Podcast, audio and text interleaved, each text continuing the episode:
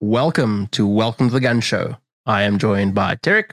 Horse walks into bar. Bartender says, "Hey." Horse replies, "Sure." Fuck, that's terrible. and Garrett. hey, everybody. sure. I don't know how long we can make the show tonight. I'm feeling a little hoarse. Oh, Don't worry. I'm, I'm I'm sure you'll be stable just now. wow. Ah, okay.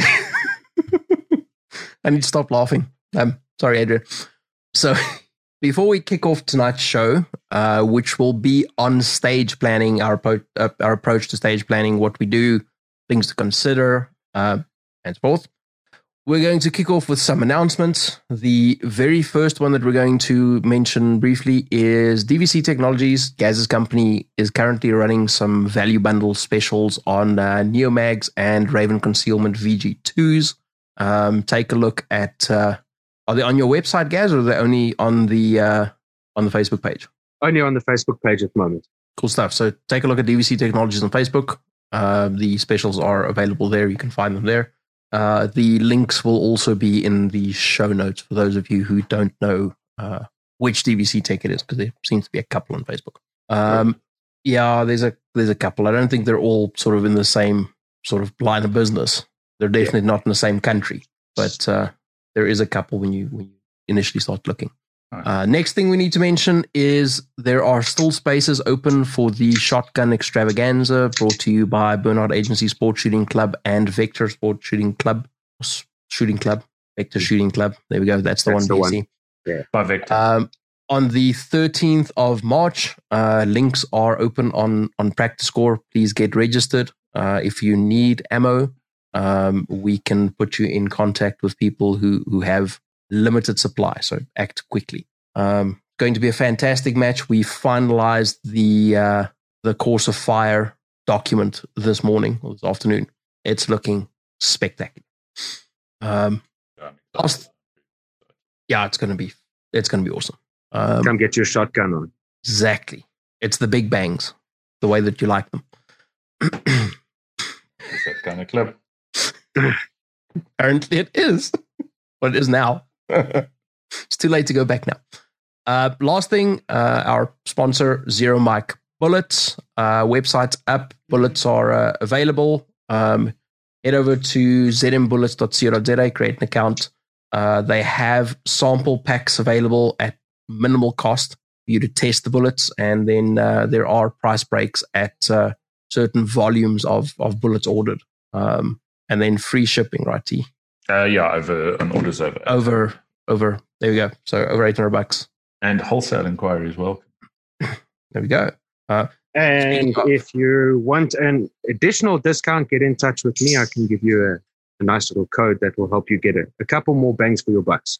there we go Gaz is giving Um, bangs. Oh, and yes. bucks All in one. Bangs, bugs. He's giving hugs at the match. A little bit of Yeah. a flat, I guess. he's a trooper Heart.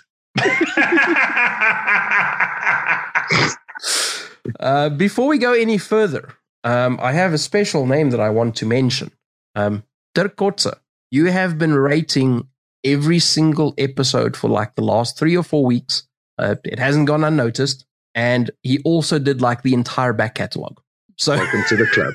he like went back and he rated everything so awesome Nice. Dirk, Thank you.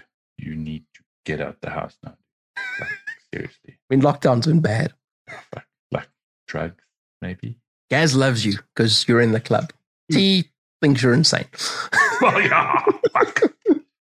But don't it has even more insane if you had to listen to all those shows. That would be insane. I, I cannot confirm or deny whether he has. I've got no way of telling. But um, either way, Dirk, thank you very much. It has not gone, gone unnoticed. I've been meaning to mention you for the last couple of episodes. It just slips my mind. So Thank Thanks, you, dude. We really Do appreciate, it. appreciate it.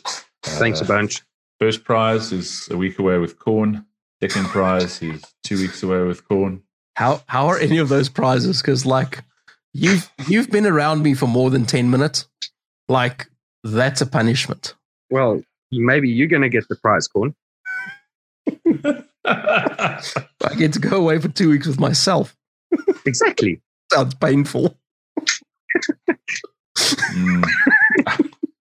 Coming from the guy who lives with corn every day. Yeah. No one knows corn as well as corn. and Corn's terrified of what he knows. Moving moving very swiftly along. Um, someone, and I cannot tell who you are because you use some, I don't know, name to try and be anonymous, and I can't recall what it is.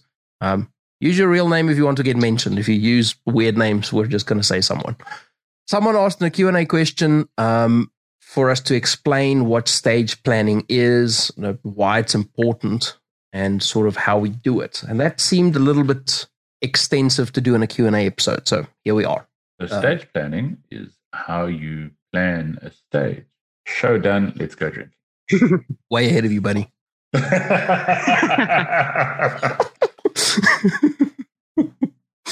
um, guys, do you want to kick off with the the dudes who do not shoot IPSC, who don't get to do stage planning? Do you want to just give them a rough idea of what it is, and then we can dive a little bit deeper? All right. So stage planning for us and specifically for IPSC is that we get to a stage. Um, the courses of fire are always different. We'll be able to view the stage from afar. So we get an idea of sort of the shooting area, maybe some of the target distances. But the most important part that comes in with stage planning is when we start getting the briefing from the range officer, which gives us all of the specifics that we need to know about that stage. And then from there, we get an allotted amount of time, depending on the match and the region, and that anything between three and five minutes to view the stage. And then we have to come up with a plan that not only suits our abilities, but is probably the most efficient plan to complete that stage in. So we have to look at a variety of different factors that we're all going to get into discussing shortly.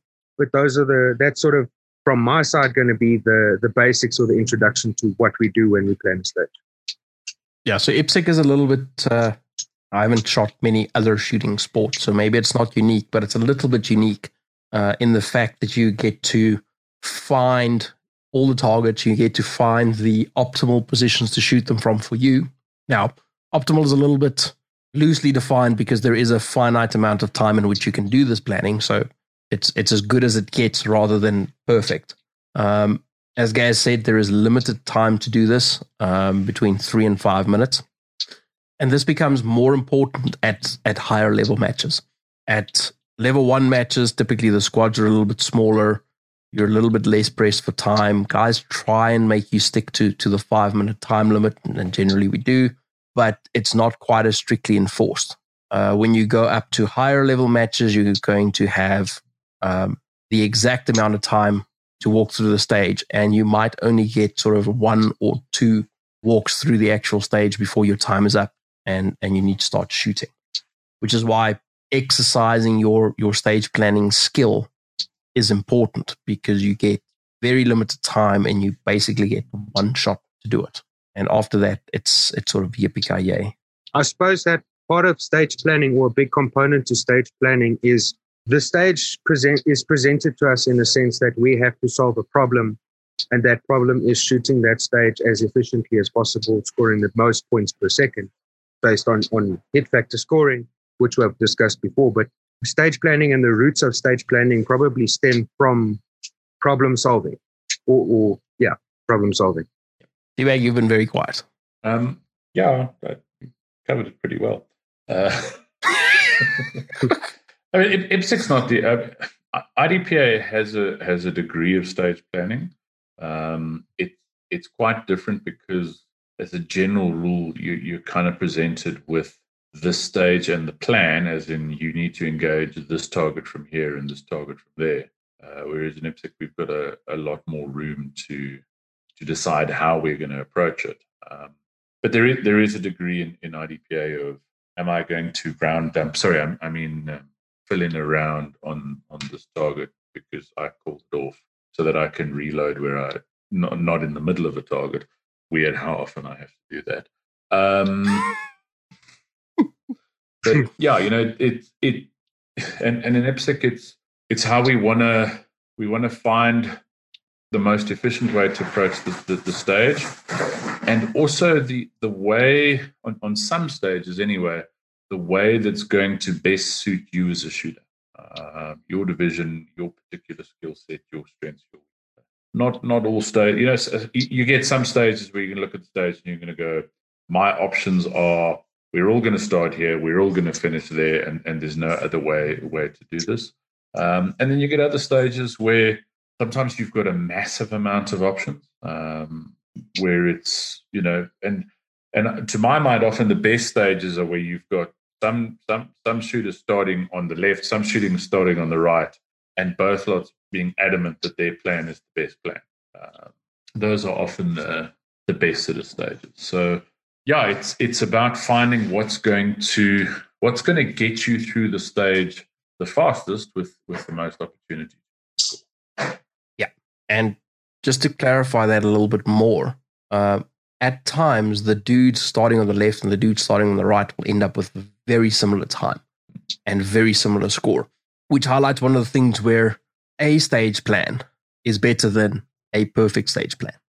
Um, so if you know where the targets are, in what order you're going to shoot them, and where you're going to reload, your like most of your stage planning is done. Hmm. Um, oftentimes, there will be some better way of doing it than the plan that you that you see initially. Um, but for the most part, if you're a, if you're a new shooter or new to the sport, um, memorizing the first plan that you that you find is often going to serve you well as opposed to trying to find a better and better stage plan and then not ending up with, with that in your head. I think one yeah. of the things that sorry, guys.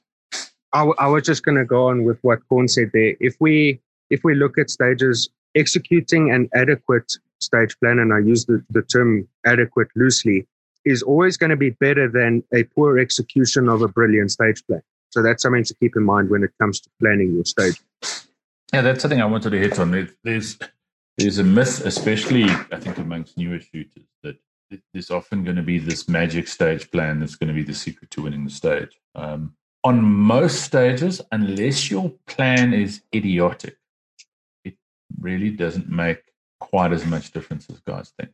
Uh, you know, unless you've got some sort of stupid plan where you're running backwards and forwards, backwards and forwards, backwards and forwards, when you could just go from one side to the other, um, it's probably not going to make a massive difference. Uh, what's going to make a bigger difference is is is your ability to to execute that that particular stage. So don't get too wrapped around the axle about um, you know f- finding the the ultimate stage plan. There's there's some stages where it's going to make a difference. You occasionally get a stage where someone sees a an opportunity that you know turns a stage with four stops into a stage with two stops that's going to make that's going to make a, a, material difference in time. Um, but it's it's not as often as people sometimes like to think. Exactly. So uh, we we did mention that one of the the critical portions of stage planning and the thing that you should probably do, well, not probably you should do first, but uh, is locating all the targets. Yeah. Um, I have shot stages where I have forgotten a target, uh, and that happens not because I didn't visualize the stage. I didn't plan the stage. It's because I didn't count the targets that I planned around. And there's one hidden around a corner or something. You just assume you've got all the targets. Um, super important. Start by locating all the targets, count them, make sure your count is exactly on. And if you can see a target from multiple positions, make sure you don't count it multiple times because you could be counting the same target twice and missing a target somewhere else. And it's still going to screw you over. And if you don't engage that target, that's 40 points that you just cost yourself.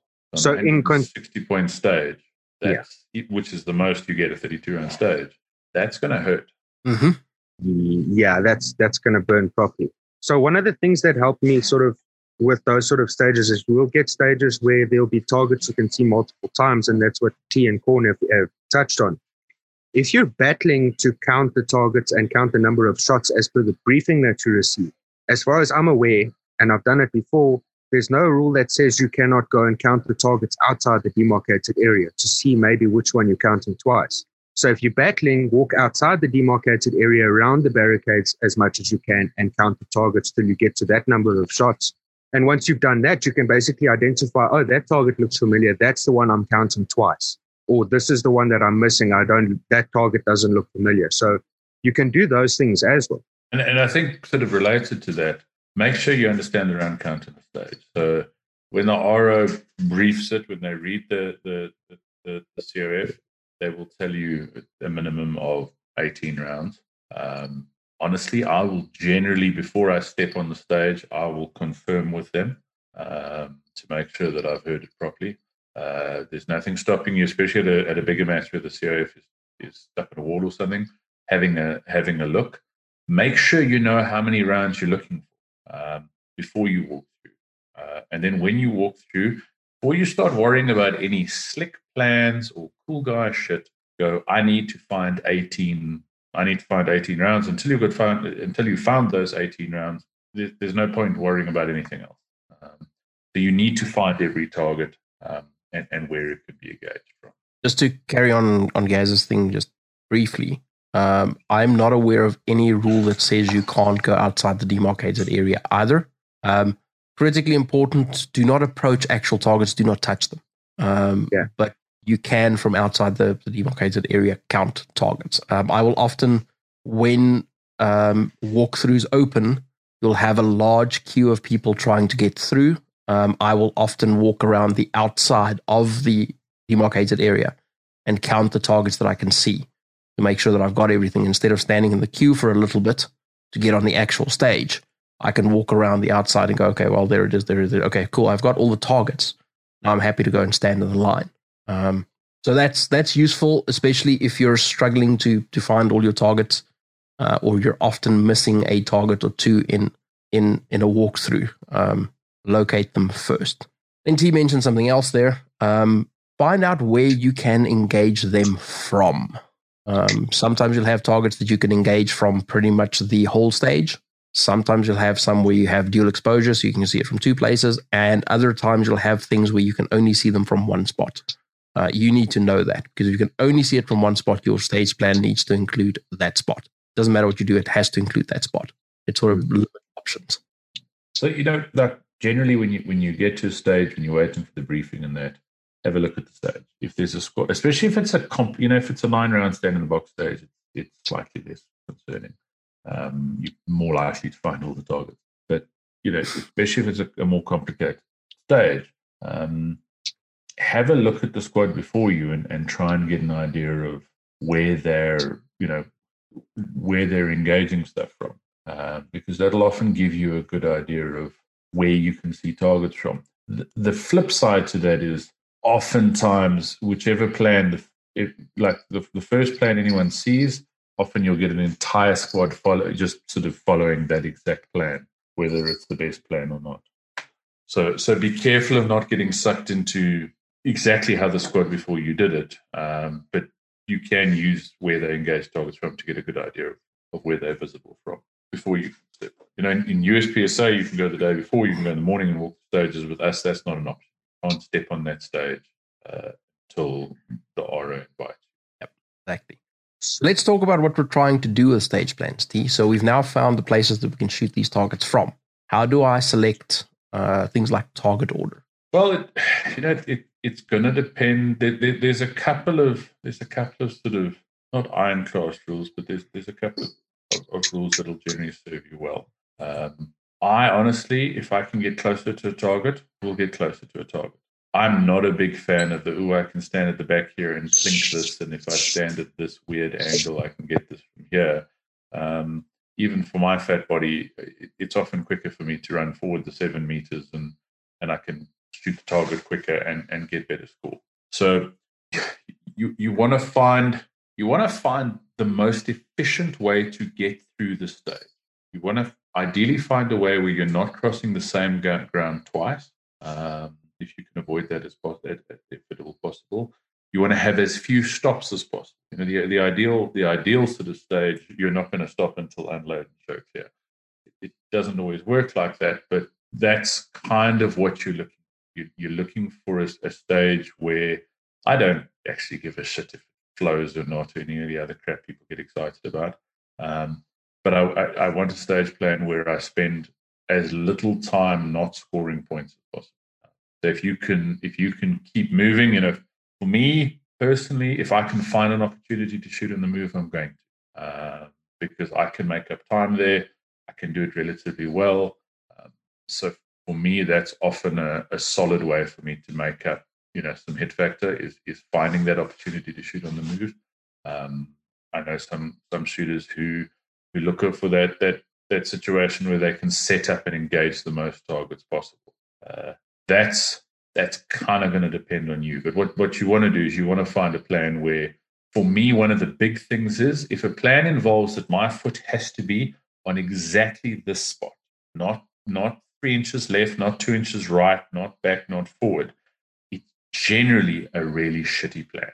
Um, because you will miss that spot. Yeah, you're going to miss that spot, or or you're going to move into it so slowly and or, or, so sort of gingerly that that any of the time made up isn't going to make sense. So, I'm personally for myself, I want the simplest plan I can get, the most straightforward plan I can get, uh, and unless there's a dramatic gain to be made by something, um, you know, something by doing something different. Uh, but as a as a general rule, I'm I'm going to look for a plan that gets me as close to the targets as possible, uh, where I can I can, if possible, shoot on the move, and where I don't have to memorize a super complicated series. Of so T mentioned uh, trying to limit um, sort of foot movement. You're not trying to cover the same ground twice.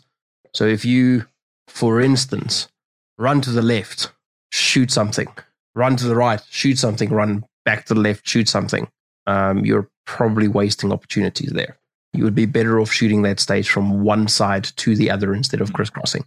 Uh, something else that's important, other than trying to just minimize sort of distance traveled, is also trying to minimize uh, transition distance. Um, Gaz, do you want to talk to us about that? So it's a little bit difficult because all of our stages are varied, but what we want to try and do is minimize the amount of distance that we have to transition the gun. And, and quite often that's not really an option. They will, the course designer and the way they built the stage, they want you to transition the gun because it's part of the game. But if you get to a specific array and it's normally associated when you have a, a swinger or a moving target of sorts, it's quite easy to fall into a trap where you transitioning all over the place in high risk and you'll get to a point where you are transitioning too much. And another example was one of the club shoots that I shot last year with you, you guys. There was a specific stage where we could shoot on the move, and I opted for a slightly different plan, but it involved one additional big transition and then back another big transition. And at the time when I came up with a plan, I didn't realize that that was a, that was what I was doing.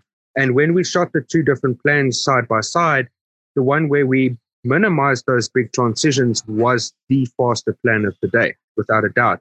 And the problem was that with my plan having those wider transitions, not only did it take longer to transition, I'm, I'm transitioning a much bigger spread than what the other stage plan involved.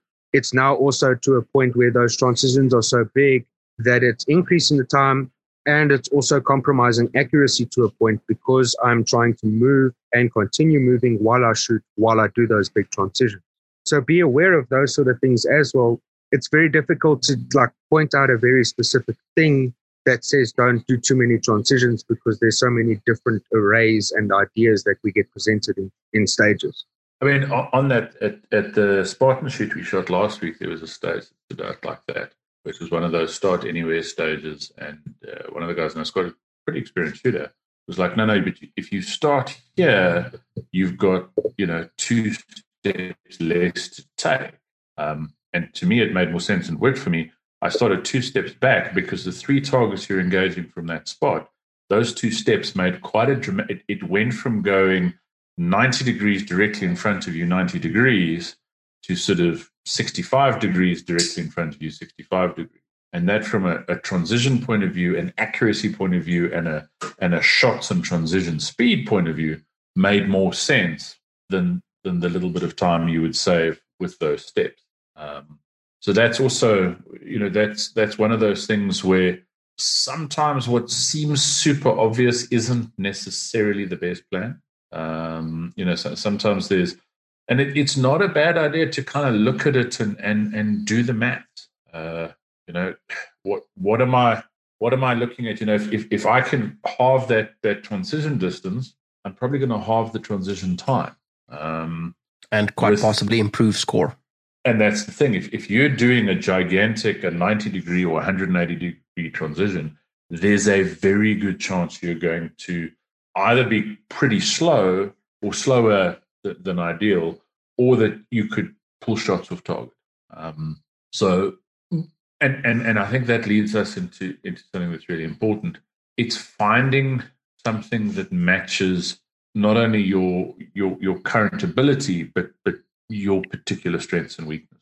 Uh, if if possible, you can't you can't always do that, but if there's something that you're better at, um, and you've got an opportunity to to leverage that, it would be stupid not to, uh, just because everyone else is doing the stage if, if you are really good at shooting on the move, and there are opportunities to shoot on the move, you need to utilize them because it's it's something that, that aids you in, in doing better, reducing time and probably increasing score. Um, in a nine round stand in the box stage, shooting on the move means squat. So that's not a place where it, where it helps you, but where you find places where it doesn't. And not every match has this, and certainly not every stage has this. But if you identify a place where you can, it's important that if you're able to, you you utilize that. Hmm. Um, and that's not just for shooting on the move. Um, that is also for things like um, activate sequences. Hmm. Um, if if you're able to shoot an activator shoot two or three targets and then shoot the the moving target as it starts appearing in one run, one go, that is great. And you should do that. If you're not at a point where your skill allows you to do that, you're better off shooting the activator and shooting one target and going to the swinger. Or you're not there yet, you're even better off then shooting the activator, waiting for the swinger, shooting it, and then going back to the other targets. And that is why it's really important to understand your current capabilities. Um, if you're standing next to Gaz and Gaz is shooting a popper twice to get it to go down quicker, shooting three targets and nailing the swinger as it as it starts coming out, um, and you try that, but you're not at a not the equivalent skill, but you aren't relatively skilled in the sport, that's probably going to burn you. Um, and I've seen that happen. You know, and there's, there's two sides to that we see quite often. Um, we, we see and, and and let's just sort of everyone visualize a stage where you've got a popper, two stationary targets, and the popper is an activator that activates the swing. Um, we'll see a situation where you know an experienced shooter will run into that position, hit the popper, shoot the two targets, and then shoot the swinger when it comes out. Um, or maybe even be in a position where they hit two rounds on the popper to get it to go down faster so that the swinger comes down faster then shoot the two targets and shoot the swinger mm-hmm. because obviously time time waiting swinger is time you know point. Um, two things we see quite often when that happens. One is shooters then trying to emulate that plan and hurting themselves because they hit the popper, go onto the one target. By the time they get there, the swinger's coming out. So then they're trying to get back on the swinger, or they're trying to rush their rounds through those two stationary targets because that was their plan. And they get back and the swinger's disappeared, and now they're going to wait for it, and then they get flustered, and and you watch the gun sort of bouncing left and right like a like an EKG was an EKG machine. Um, the the other side we see is shooters who who have a skill level where they what they should be doing is going activator target target swinger and instead they go activator wait for the swinger shoot it really carefully and then shoot the two targets neither of those are going to help are going to help you reach your potential on that stage. Um, so it's it's understanding how far you can push it without going past the hundred percent. But honestly, if you if you're running at sort of 70, 80 percent throttle, you, you're not you're not going to come anywhere close to your potential on that stage. So it's it's it's a good idea, and and a and a quick hint with that is when when the when the RO shows you the the the activated time on that on that swinger, so they you know they everyone stands and they go okay, say boom, and pretend to shoot the popper, and the popper goes down, and then you you switch to that that that um, that swinger. When you're looking at that outside of the stage, it's probably going to take a perceived two to three times longer to come out when you're shooting the stage. Yep. Uh, so you stand there and you go bang, and out comes the swinger.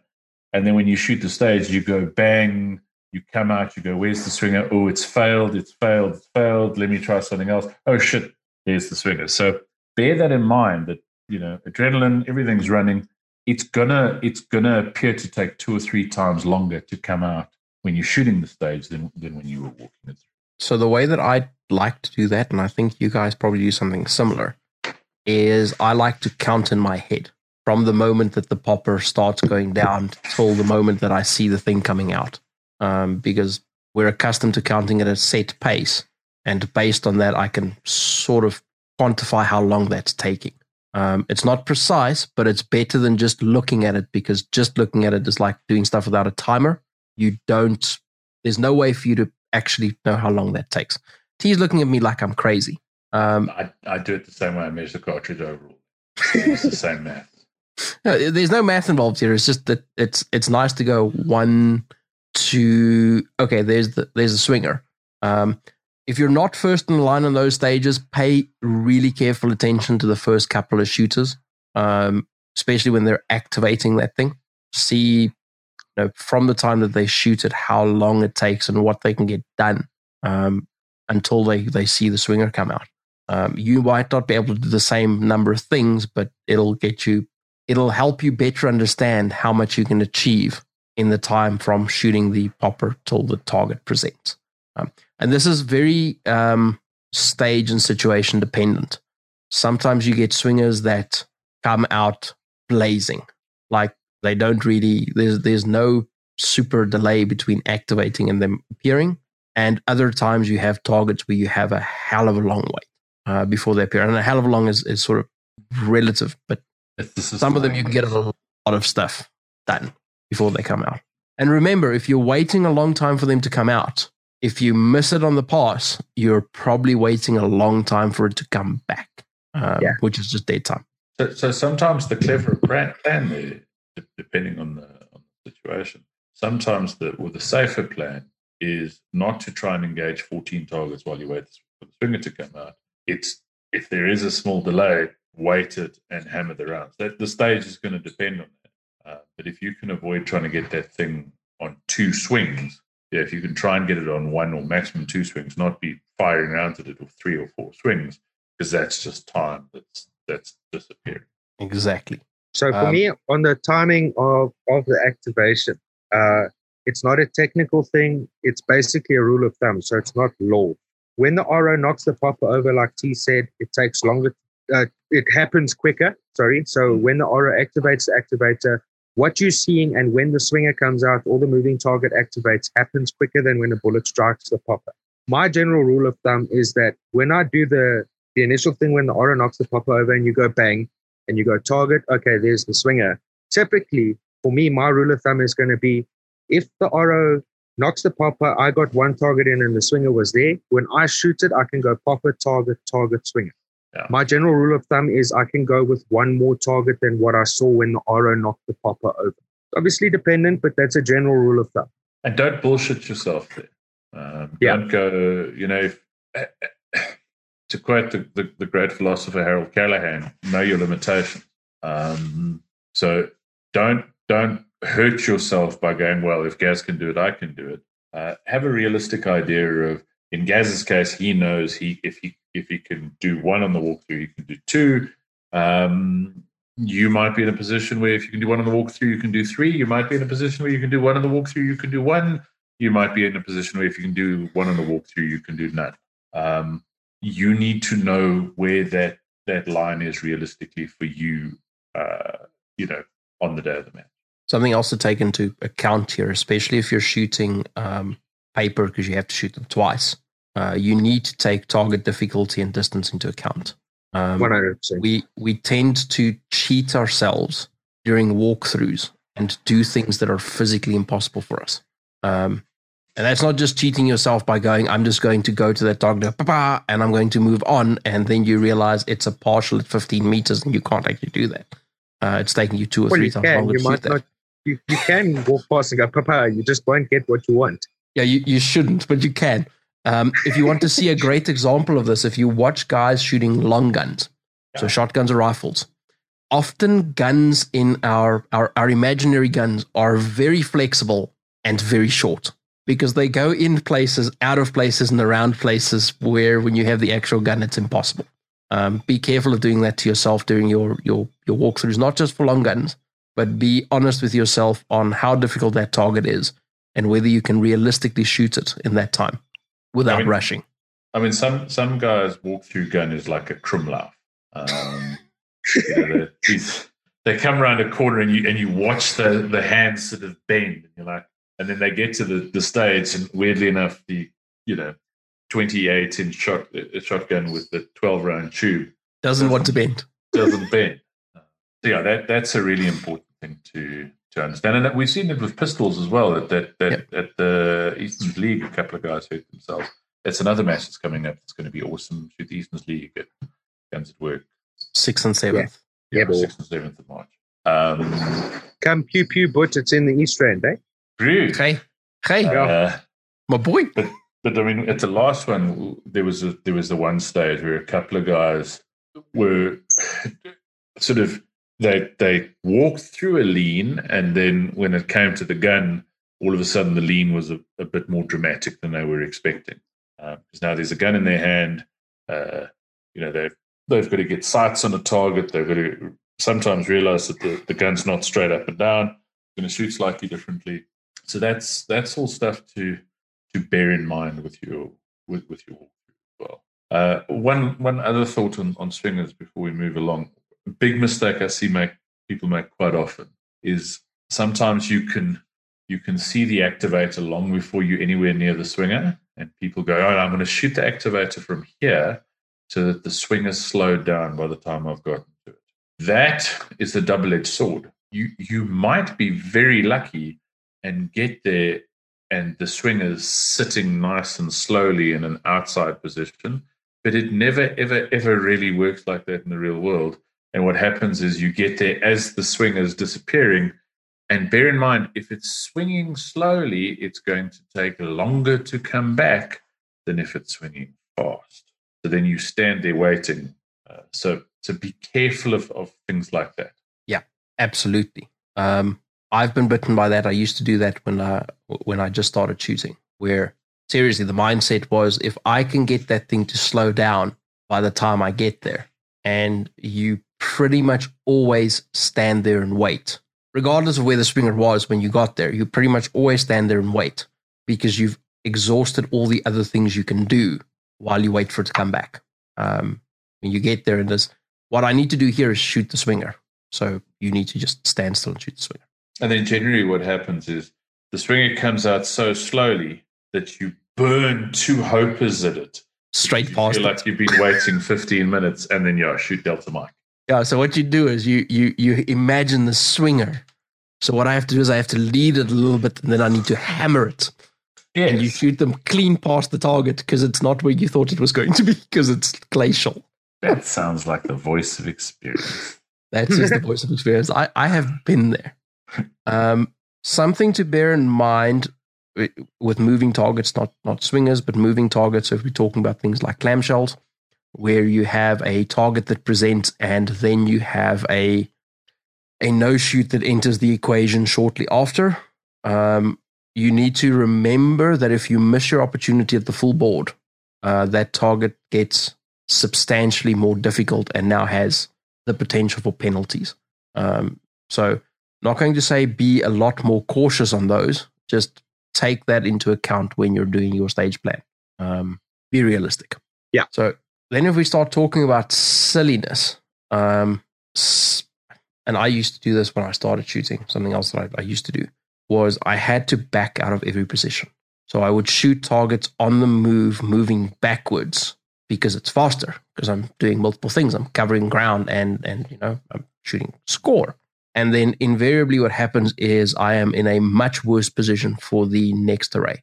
So all that time I saved, I lose trying to get wide transition stuff and fix feet, uh, fix my foot position for the next position, and I probably lose more than I could ever have gained doing that. I, I no longer do that, uh, except for like really limited situations where you've got a disappearing target, and uh, when you take a step, it disappears, and it might make sense, but it it's not common to do that anymore. Yeah, I mean, as a as a general rule, um, I, I mean, I like shooting on the move, but very rarely seems to make a lot of sense to to kind of be backing out and shooting because you're shooting slower, you're moving slower. Uh, off, oftentimes with that, if you couldn't shoot them moving in, oftentimes it's better just to shoot them faster from where you are and then run backwards, uh, or or run in a backwards direction, which is not necessarily running backwards. Uh, but that's how to describe it in audio format. I think that also does a great job what Corn brought up now of getting us into some of the the myths that we get. You know, like you must always leave on paper, you must always enter on steel, what people want. Um, and, and it often leads to some idiotic. You have to move while reloading. Yes. Um, so on the on the leaving on things, leave on the target that makes the most sense to leave on. Enter on the target that makes the most sense to enter on. Aim sufficiently to hit the target where you need to hit the target. Uh, don't have a plan, and I've seen this where you run in on the right side of a barricade, and then it's got three pieces of steel in the paper target, and you sweep your muzzle past all the steel into all the way over to the left so that you can shoot the paper target because you have to enter on the paper. And then you go back to the. If I've swept my muzzle past the target, I generally want to put holes in that. Um, I don't want to sweep my muzzle past it twice. So be be aware of that. That's it's stupid. Um, enter and leave an aperture in the most efficient way to enter and leave that aperture. It doesn't matter what you shoot. Uh, on the muzzle going past targets, we get further into the uh, into the myths. Um, the only thing that I can think of where I won't engage a target that my muzzle's going past is if it's like mostly obscured by a no shoot or something, mm. and I'm going somewhere else in the stage anyway, where I'm going to have a better shot at, at shooting good score at that. Pretty much every other situation, if my muzzle's going past the target, it's getting bullets. Yeah, uh, I mean, because otherwise you're wasting time there's always exceptions that, that, that prove the rule. But if you're planning on shooting those targets from that position, don't sweep your muzzle past them so you can shoot some other target first. It, it, it very no absolutes, but it very rarely makes. Absolutely. So uh, the uh, you have to move when you're reloading. Something else I used yeah. to do, and then you start shooting single stack. So you have limited ammo. You're permanently reloading. And then what you're doing is instead of doing a standing reload, which is not nearly as bad as people think it is, you do a standing reload while shuffling your feet. You're not moving anywhere, but I must be moving. So you're now making your reload more difficult because you're moving. Yeah. You're making your next shot more difficult because you're moving, and you're gaining nothing because you're not actually covering ground. Um, That's one of those classic cases of, of doing something where you don't understand the principle of what you're trying to do. You've you've kind of been given this trite little snapshot um, that you oftentimes the person who's told you doesn't always think of. Um, yes, ideally, the best time to reload is while you're moving, uh, because you're not standing standing still doing that. That doesn't mean that you have to move to reload. you're not saying the same thing, and that that's exactly yep. what Corn's saying. There are sometimes going to be stages where the quickest thing to do is stand where you are and jam another magazine in your gun. Uh, there's going to be stages where the movement for the reload might be a step. It might not even be a step. It might be a body movement, you know, where you're transitioning your body from an aperture on the right to an aperture on the left, and that's where you jam in your reload. That's and, and in classic that ha- because classic guns start empty, um, that that happens even more often. But it's it's not going okay i'm going to stand still reload and then run. You know if you if you're going to move from point a to point b and you can't shoot anything that's a really good time to fresh mag. But if you are if, if you find and I, I, I never forget I, I staged at golden city many many years ago. Uh, it was a big 32 rounder and i found a spot where you could shoot it was something ridiculous like 24 rounds from the one spot uh, and and it saved you. I think it was one stop that saved you two extra stops. So it would have been three stops, but you could stand there, shoot, do a standing reload, and shoot. And I said, "This is what I'm going to do." And the guy uh, going to do, and the guys in my squad were like, "No, no, you you know, but you're doing a standing reload." Bah, bah, bah, One stage simply because I managed to save a huge amount of movement. I managed to save multiple stops because while they were making their second and third stop, all I had to do was one standing reload. Uh, and guys forget, and, and then related to that, if you're running from point A to point B, it is going to take you longer if you reload in the middle uh, yep. than if you don't reload. No, it, it, that that's not free time. Um, your ability to move is going to be is going to be reduced. So it, it's not that oh, it's going to take me two seconds to stand, you know, stand and do a standing reload, and that's a two second run. Because if it's a two second run without a reload, it's going to be a two and a half second or w- w- whatever sort of thing. So it's not often that a standing reload makes a huge amount of sense. More so in in classic because once again, they have three round magazines. But in in in the other divisions, it there are sometimes times when that makes sense. So look at the stage in its entirety, uh, as opposed to just having silly rules about I can't ever reload standing still. I can't, um, you know, I have to enter on fucking poppers and exit I have to, on. I have to move on the draw. Yeah. So Uh, In, so continuing with the with the reload thing that you guys have been talking about, the other thing that that we've seen, and I've done it before. I mean, I'm shooting standard, so I've got like 18 rounds on the gun. Don't be afraid to throw a 80% full magazine on the floor if that's your best opportunity to reload on that stage. I've fired four rounds before, done a reload, and finished the stage because that that particular time of movement was the most efficient and best time for me to do the reload. In the same breath, we also want to and there's certain stages that are going to force us to do this. We want to try and avoid running our guns to their capacity, whether you're shooting classic production, whatever. Typically, as an example, if we get presented with a 14 or 15 round stage and we're shooting production, a lot of guys will consider seriously running one magazine and not reloading. Now, typically on a stage like that, you are going to have to move because there's more than nine rounds a lot of guys will try and run their, their guns to that capacity, and that leaves you with very little room. And what we regularly see happening is guys shooting much more conservatively than what they normally would. So they're throwing away quite a lot of time to try and save that time in the reload. And not only are they throwing the time away, they're not actually shooting any points better than what they would have been if they just decided to do a reload.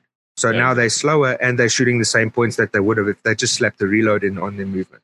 So Yeah. this something not directly related to stage planning, but directly related, related to what Gaz just said. Having enough magazines is important. Don't have the bare minimum mags that you could possibly take to a match. Have enough so you can do things like I'm throwing this mag away. I'm going to shoot one round and I'm going to reload because I need that extra round for the next set of targets. Um, and you you can do that without going, oh shit, I'm putting myself in a bad place for the rest of the match because uh, for the rest of the stage because I don't have enough mags and take enough mags, have enough space on your belt so that you can do that kind of stuff. Um, just on the the moving and reloading, um, those are the wrong words, and that's why people get confused by this. The correct words is try and combine tasks. So if I'm moving and I have to reload, it's best to move and reload. If I have to wait for a swinger to come out, it is best to wait for the swinger while I'm shooting other targets. Um, combining tasks, like T said, it's not free time. You're not you're not getting time from nowhere. You are spending a little bit of time doing those things, but it, it will probably reduce your overall stage time, um, whether it's a little bit or a significant reduction. A reduction in stage time with the same score nets you a better stage. And, and and related to what Gaz said, we, we see, and, and some matches have it more than others, but but quite often we'll see medium courses of, of 14 to 16 rounds. Uh, and I think a big part of that is because production is, is the biggest division. Um, it it adds a, a certain spice, and you get guys you'll see a 16 round stage, and they go, okay, I'm I'm doing this stage without a reload, and one of four things kinds of happen sometimes they hook up and they they just crush it. Uh, and that yeah, you know, it's the big balls plan. They do it. They they go full speed and and everything works out and, and they crush it. Often, as Gaz says, what happens is they go, "Fuck, I can't fill in a shot," so they go super slow and try and be perfect, um, which is ideal. Or we see them where they they know they've dropped a shot and they know they can't fill it in, so they end up just leaving it. Uh, or we see unexpected reloads in horrible places. So instead of these three steps where I could jam a mag in, so you know I I, I went twelve rounds and then and then did a reload. Uh, they they go okay. I'm I'm not going to do the reload. They get to the last target, fire one shot, and the slide locks open. And now they're doing a standing unexpected reload. And all of a sudden your one second reload turns into a three second reload then uh, to fire a shot. Uh, so that's that's something I will generally try and avoid uh, if if possible. I I I like to I like to drop magazines with bullets. Yeah, we all like to drop bullets. Gaz getting a phone call, I think. Yeah. Um, Killed it. That is- around. That is basically the worst place to do a reload is halfway through a paper target. Hmm. um, because you will rush the next round um, which means you might need to fire a second and a third round after you fire that, that round to complete that. Uh, if you're even paying attention you might fire one miss completely and not fill it in. So now you've done a standing slow unplanned reload for nada. Um, yeah. If you plan them they generally go better. If you plan the reload, even if you're running the gun drive, if you plan it, they generally don't hurt you as much. I've I've seen guys do that. Get to a target, fire around, slide locks open, do a, a, a, a unexpected standing reload, shoot six rounds at the target, and you go score it, and it's two Charlies. Oh, Yep, Or I've Charlie seen that happen. Delta, or yeah, they're like so I mean, da, da, da, da, da, da, da. all the Charlies. And I mean, if we look at just those four scenarios you presented now, T, that's only a 25% chance of you hooking up. That's not a lot. Yeah, Yeah, and, and honestly, I, I for most people, I, I don't think those scenarios are equally weighted. So I think for a Hmm. lot of people, your your chance of hooking up is even less. Um, Yeah. you know. that was So- exactly what I was going to say. It's it's highly shooter dependent, and most people don't hook up. Yeah, I mean, you know, there, there's some shooters who can go, fuck, I'm going to run a 16 round plan here, and they will dominate.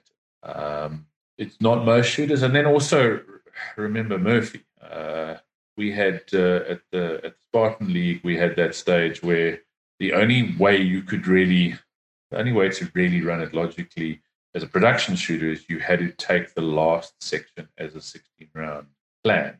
Um, and I had a dead primer. Uh, and I took that round to the range afterwards and hit it 20 times. It wasn't a light strike, it was a dead primer. So, ba ba ba ba ba, click, click, click, click, click, click, click, click. Oh, shit. Um, and that's something else that, that guys don't, you know, that, that was just the absolute worst timing for that to happen. But but this, these sort of things happen.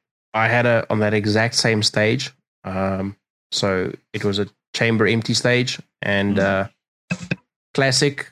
And in the first position, there were ten rounds to to be fired before you could move.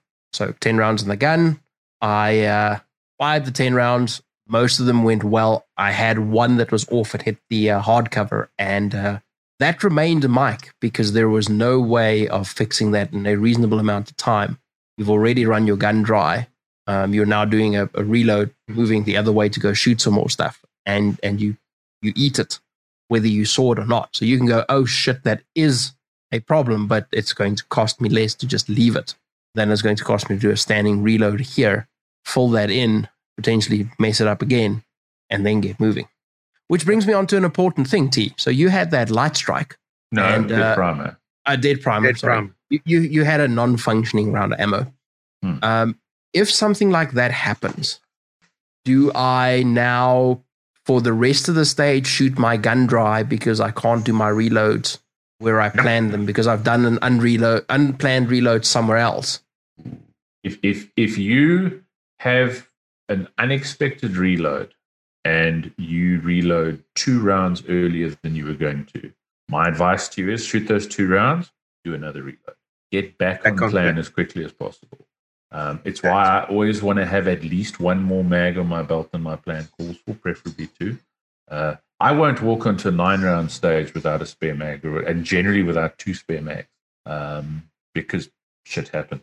Uh, so yeah, I would. Uh, if you if, if if you had to do a reload and fire one shot, and then your plan was to reload after that, I would suggest doing that reload and getting back on the plan because trying to now strategize and do maths is when we see guys then standing in an aperture with a slide locked open, going oh fuck, oh fuck, oh fuck, trying to decide what what to shoot.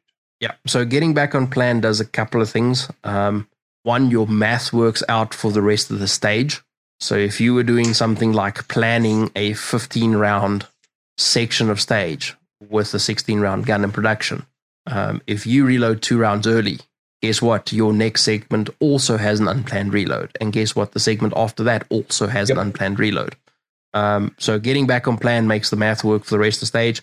It also allows you to get back into autopilot um, because we don't want to be consciously thinking about when we should be doing things. We want to visualize after our walkthrough and we want to internalize that plan that we're going to do. And we want to do it according to what we have planned to do. Um, shit happens, and sometimes you need to fix some stuff in the middle of stage. But as T said, as soon as you've dealt with that problem, go back to what you have rehearsed because that's going to get yield the, the best results, regardless of the, the tragedy that happened in the middle.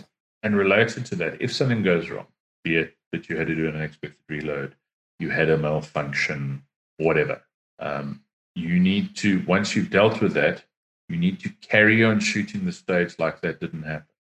You can't now go, fuck, I need to open up the throttle because, um, you know, I lost three seconds clearing this. Now I need to shoot, I need to make up, you can't make up that time. Um, and the other thing, like one of our favorite shooters did last week, was you can't then go, oh, fuck it, and trudge through the rest of the stage shooting at a quarter of your normal pace um, because you're grumpy because you had a jam. What do you think of that, guys? Yeah, good advice.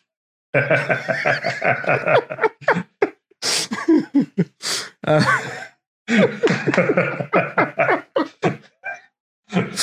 Oh man. so just just to pick up on not Gaz's jam, but um, Gaz's marmalade.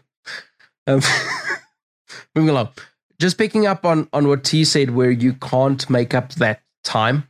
That time is lost, and you need to shoot the stage like you would have shot before that issue happened, and as if that issue never happened.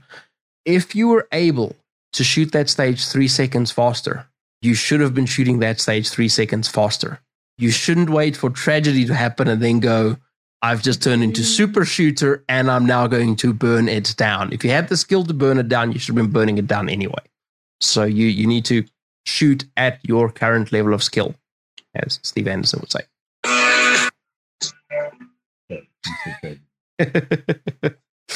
um, guys, yo, what have we missed? What haven't we covered? What what what is there that is is notably missing from this?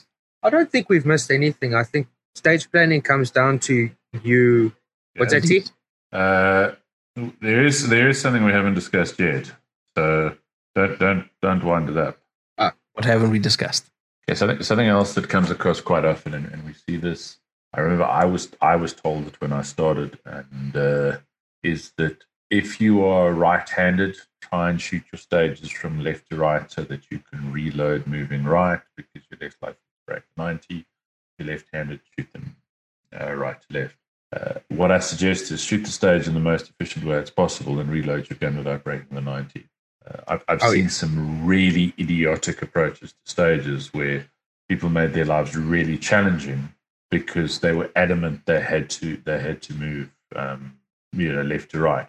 If that's a challenge for you, then go dry fire reloading your gun without breaking the 90. Um, don't you know, shoot. and a related thing is in production and that with double action first shot, um, some really weird stage plans so that the double action shot is on an easy target. Um, practice that and then run the stage in the most efficient way possible, not silly things like, oh, I've got to move this way or I've got to move that way. Or, uh, you know, if, if all else is equal and the example, I generally shoot on the move better moving left to right than right to left. If all else is equal, I'm going to set up the stage so that I can move left to right.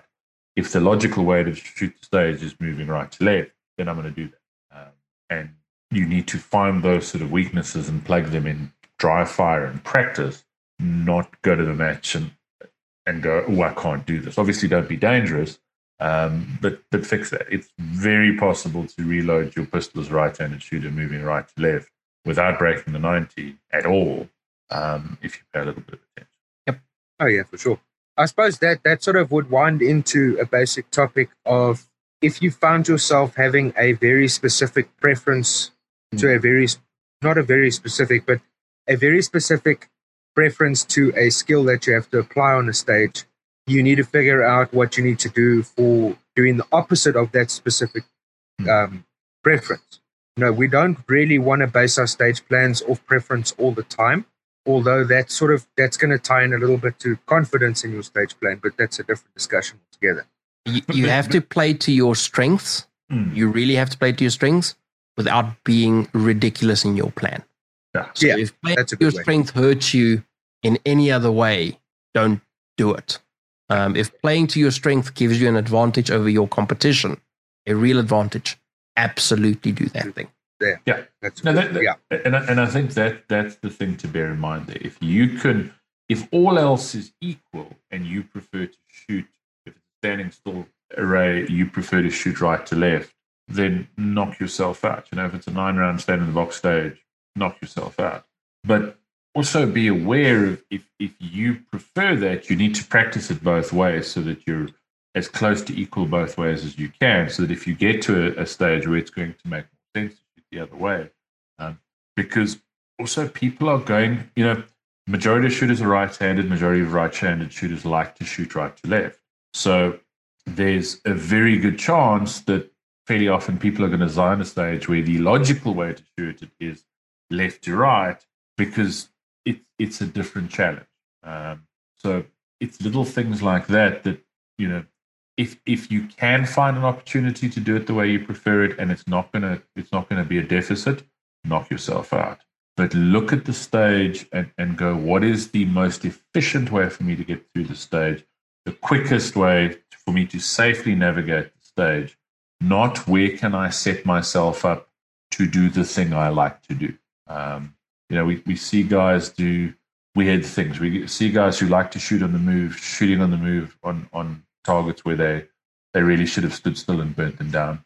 Um, we see guys who like to stand still and burn shit down, not shooting on the move and, and, and hurting themselves because they want to run, set up, and burn stuff down.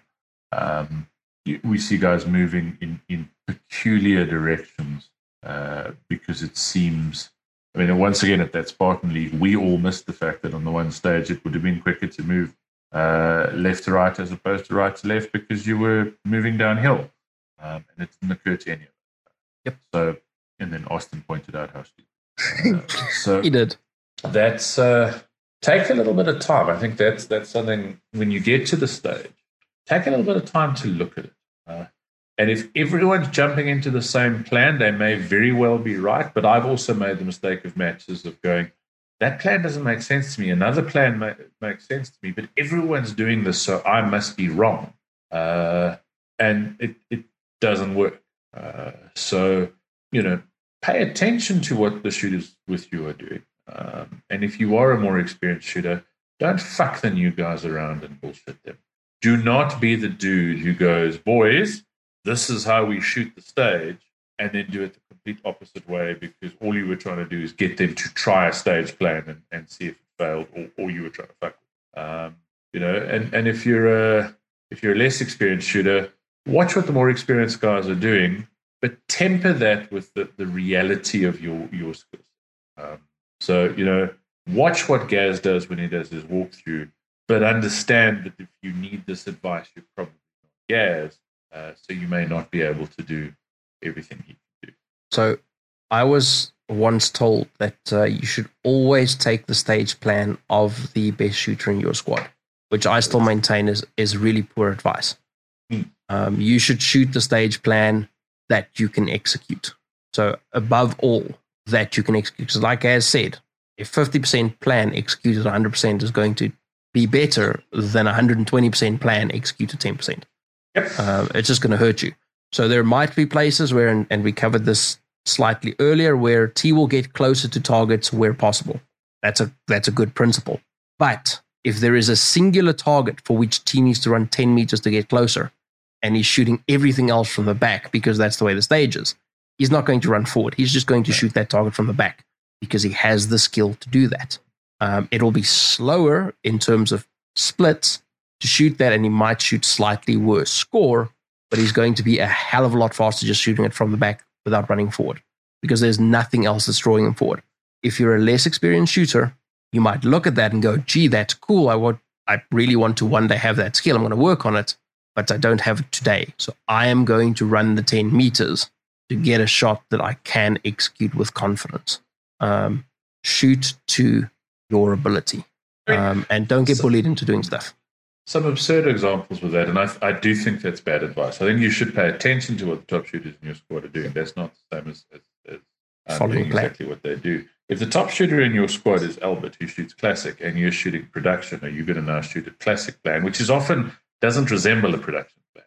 Um, if the top shooter in your squad is is you know Austin, um, who's shooting an open gun, and you're shooting a production gun, are you now going to try and do the stuff with your your iron sighted production gun that he's doing with his open gun? It may not be the most sense. If I like to shoot on the move, um, I'm reasonable at it. Uh, I'm I'm a big fat dude, so sprinting really fast and setting up is not is not it, it doesn't really play to my strengths. Um, but I can I can shoot pretty quickly and pretty accurately on the move. So I'm going to try and shoot on the move, and I'm I, I may try and take shots on the move on on quite challenging targets um, because I've got a dot and, and, and it's something I can do. Uh, if you you may very well have faster splits and transitions than me um, because I don't have the fastest splits or transitions around. Uh, so it may make better sense for you to set up and, and burn those four targets down from a spot that, that I'm rolling past and shooting on the move. Um, that's going to boil down to no. That said, if you could shoot in the movie, you're always going to be faster. So, so learn how to do that. Um, yeah. But that that's going to also depend. You know, we we've seen it with with young Charles what, uh, at one of the matches. Hi, Charles. Um, Charles going to come help out at the shot. Thanks. Charles. Awesome. Thanks, Charles. Um, hey, thanks, Charles. So, uh, you know, at, at, his first club shoot, he saw a stage where a couple of us were go, "Cool, I'm going to shoot on the move through this," and he tried to shoot on the move for the first time in his life in the middle of a match, and it was not optimizing his uh, his particular skill set for that stage. Uh, and I'm not saying this to pick on Charlotte, which is just a good example, and he's a big, strong boy, he'll be okay. Um, of where if if someone had said to him, do what the, the more experienced shooters in your in your squad are doing, that's what he did, and it didn't work for him because that wasn't he didn't have the experience to pull that off. He didn't have the you know, shooting a slightly different gun. It's not he'd never shot on the move in his life before. Uh, so going, oh fuck, Gaz is doing this, I must do this, isn't necessarily the best plan. Pay attention to what they do, but but understand that. I'll, I'll give you a silly example, and this is going to sound really weird, but um, my wife used to be very heavily involved in horse riding before she got shot, and um, one of the top show jumpers at the time uh, basically has a hunchback, and you could always spot like a whole lot of his students had this really weird hunchback start or, or hunchback position, whatever the fuck they call it in, in horse riding. And it, there was no practical reason for it. They were just aping what he did. So they were copying his body position, and and he had a, a, a physical issue that they were trying to copy because they thought, well, he's really good and, and he sits like. So so be aware of that as well. Um, you know, dude might might do stuff because of uh, might be blind in his left eye, and that's why he kind of always moves right or, or something stupid like that. Um, it's important to understand the principles of what you're trying to do, uh, and and don't be scared to ask. You know, if, if if you have half decent shooters in your squad, and I mean half decent people as opposed to to, to, to skill level, um, don't be don't don't be scared to ask. They'll probably help you pay attention to what the old boys do um, because sometimes uh, age and experience really does beat youth and energy. Um, they're they're often really good at, at spotting places where, where you can you can cut something out because they've got you know we've we've got old boys shooting now who who were on the first ever Springbok team in 1976. Um, you know those 40 odd years of experience. He still kicks a lot of younger guys' asses, but he may not move like a dude in his 20s, but he's learned how to get through that stage often quicker than a dude in his 20s um, just by being more efficient. So pay attention. You, you, you, you often get a, a lot of the older guys who may not necessarily move like they used to, they may not necessarily score particularly well in the stage. Um, but they may have a good idea, good eye for a stage. And they, you get guys like that. You get guys who walk on a stage and you're kind of going, oh, and you'll go, no, dude, like, don't be stupid. Do this, and you've just and you're like completely missed. So, so pay attention. Don't. I would advise not trying to change your plan when you're on the line. Mean, I do it sometimes, but it's it's not a clever idea. Um, and don't and, and, and related to that, if you've got a plan and you're on the line or you're on standby and someone walks up and goes, dude, you should try this, as a general rule, go, no thanks, dude, I'm I'm, I'm on standby. And just shut him down. Um, yep. That often burns people where you you, you often end up with like a hybrid of the two. Hmm. And not a good hybrid. Yeah, it's never a good hybrid. Um, One of those I mean, mutant hybrids. It was something yeah. that we that we probably touched on throughout this, but I don't think we like explicitly said it. Um, splits get chicks, apparently, allegedly. You asked, like, go fast, don't suck. Or Khorne. Or Khorne.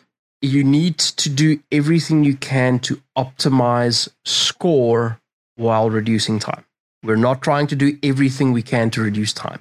Um, I've looked at a couple of matches recently on PractiScore where the majority of the competitors were shooting like mid 70s, maybe 80% of the score available. Um, a dude who is significantly slower than you is going to beat you simply because he's shooting better score. Um, if you're in like the 75 to 80% range of score available, or even less than that, and you are capable of shooting more score than that. So there isn't something physically that's holding you back or, or whatever if you're capable of shooting more score, you should be shooting more score than that. Ideally, you should be aiming to shoot 90 to 95% of the available score in a match. That's kind of the range you, you, you should be finding yourself in. If you're shooting 100% of the available score, you're probably going really slow. Um, you know, and if you're shooting 80, 70, 80%, you're going too fast for you. So my rough rule of thumb um, is, is to aim between 90 and 95. Um, and that's not saying you're going into stage and going, oh, I'm a, I'm a shooter C here. Um, it's it's kind of you know looking looking at PractiScore afterwards and, and, and trying to see where you are.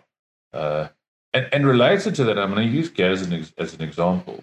Um, Gaz's splits, I mean, Gaz is a beast of a shooter. Gaz's splits are not super impressive. They're quick.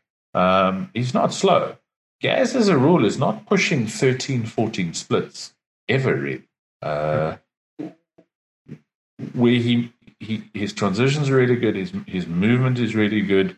Um, his splits on a 25 meter, you know, you get a lot of guys who can shoot a 13 split on a five meter target and then shoot the second split on a 25 meter target. Um, and and the difference is Gaz is shooting a 20 split on the five meter target, and then he's shooting a 35 split on the on the 25 meter target. Um, so that's something to to bear in mind as well, guys. Guys, kind of try and hammer those splits, and you, you, know you hear it. You hear this ta-da, ta-da, but it's it's ta-da, ta-da, ta-da, ta-da, and it sounds really fast. And then Gaz goes through those same four targets and goes da da da da da da, and he's done it in in half the time, but it doesn't look as flashy. Uh, he, he, he hasn't done it in half the time. He shot better score. Yeah, yeah, because he's shot because I think in the last match we shot, I think Gaz shot 96 or 97% of the available score. Yep. Um, if you watch, do yourself a favor, um, try and watch some some footage of Maria Gushchina shooting stage. Maria is is one of the best shooters in the world, not not one of the best female shooters. She's one of the best shooters in the world. She is completely unexciting to watch, and I don't say that in any sort of negative way. Maria's, if you watched her, it, it's actually hard to fathom how well she does because there are no fireworks when she shoots. Um, but she's exceptionally efficient. So the splits aren't super fast. There's no flash and grandeur in anything, but she shoots really good. You know, she, she shoots at a really good pace. Once again, she's shooting um, on the further targets. That's where she's not slowing down like a lot of the guys are shooting 11 splits on really close targets. She's not having to fill in a lot of shots. So you know you'll you'll you'll quite often you know it it, it a lot of the time you'll watch her shoot a 32 round stage in 32 rounds or a 12 round stage in 12 rounds, um, and just two alpha, two alpha, two alpha, two alpha. Uh, So that that's something to bear in mind. Don't don't look for flash. Look for it's points per second. You know, it, it's something Steve Anderson harps on all the time because he's right. Um, our go our game is the game of of, of finding points per second, uh, and how you do that is is could vary slightly. But the, the, the, the person who's going to win the match at the end of the day, the person who's going to whose name is going to be on the top of the list, is the person who shoots, them. this is going to be really radical, the most points in the least time. Yep. So the person who shoots the most points per second, which is what hit factor is, wins. Not the person who looked cool, not the person with the fastest splits or the person with the fastest draw. Um, the, the, there's no, if you can go look on PractiScore, um, you're not going to find any mention of who had the best splits or who had the best draw or who had the slickest reload or who made sure that they were reloading on the move all the time or shooting on the move or anything else. All it's going to show you is who shot the most points per set. Yeah. And Weird that, eh? A, a Hmm. great way of optimizing that, ju- just to to get it into your head. Not everyone can do this, and not every stage is going to allow for this. But if you can have no pause between shots from the time that it goes beep to the time that you unload and show clear, you are doing better than the guys who are shooting papa long break, papa long break. If you can shoot that same stage, pa pa pa pa, and just have that pace for the entire stage, you are winning. You're not going to look Best- cool. It's not going to go in the grams, but you're going to win. And the best pace you can shoot is not ba, it's ba ba ba ba ba ba ba ba ba. Ba, ba. Ba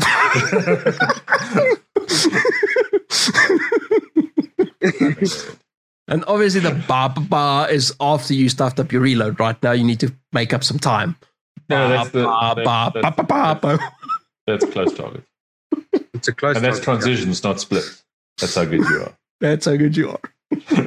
um, Gaz, just uh, on our way to wrapping this one up, um, do you want to briefly talk to us about uh, visualization? I don't know how your battery is doing, so you might want to make it super brief. But what Yeah, do you do once you've walked off the stage where your your your stage walkthrough has ended? Because that's not the end of your stage planning, right? No, no, no. Your stage planning doesn't end when your five minutes walkthrough ends. So basically, at most of our level one and level two matches, you're going to be allocated about five minutes to walk through. You develop a plan that best suits you. You know how many rounds there are. You know where you're going to reload. And now the RS is clear the range, first shooter to the line, blah, blah, blah, blah. If you're not first on the line, what you're going to be doing in the background is mentally rehearsing those that specific stage and how you're going to shoot it in as much detail as you can. Now that level of detail is going to vary for everybody and I know from my experience it tends to fluctuate depending on certain things and what I'm doing and and etc. So what you want to do is you want to go back and you want to visualize that stage again and again and again and again and as many times as you can until it's your turn to shoot. Now that being said, you don't want to get stuck in a trap where all you're doing is visualizing and hyping yourself up all the time. So you want to make sure that you balance out how much you're visualizing. And for me, that's typically at least once a shooter. It depends on where I am in the in the shooting order. But if if we if we stick to visualization, you want to create as much detail of the physical tasks that you are required in order to complete that stage. Some people might include their sights lifting and returning on paper targets, lifting off of steel targets, where they're going to place their feet, how they're going to present their gun. You essentially want to be during this time, during the visualization, you are going to be in a state where you're running through the stage slow mo and you're going to be processing what you want to see and in certain instances, what you want to feel as far as technique goes. That's it.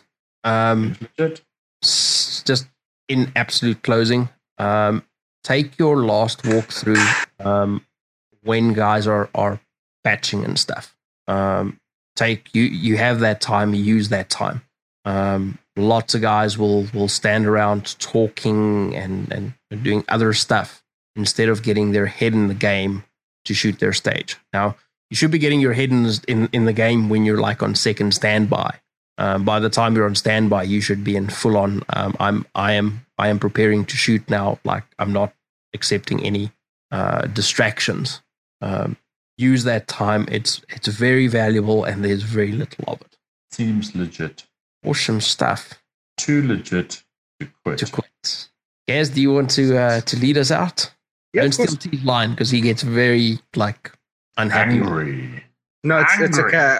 I got to use it once, so I'm happy. and he wasn't expecting it, which made it awesome. no, we we're getting quite a lot of support from everybody, and we do appreciate it. We like everyone interacting on the Facebook group and the page and sharing all our stuff. Uh, we really appreciate all of that feedback and the support that we're getting from everybody. Um, and as always, if you wouldn't mind, please popping off and giving us a couple of ratings. You know the rules by now: minimum of five stars, and then you get to be in the club. We've got a few club members now. There's a couple. Yeah. Yeah. Dirk- It's Dirk, growing. Yeah, boy. Christian's doing an awesome job of sharing yeah, stuff. for sure. It is. No, the Sure. support's awesome. Charles does an excellent job of like causing conflict. Mm. Charling. Yeah. We're gonna start calling it Charlie. Charlie. Charlene. Charlie. We love you, that Charles. Later, losers.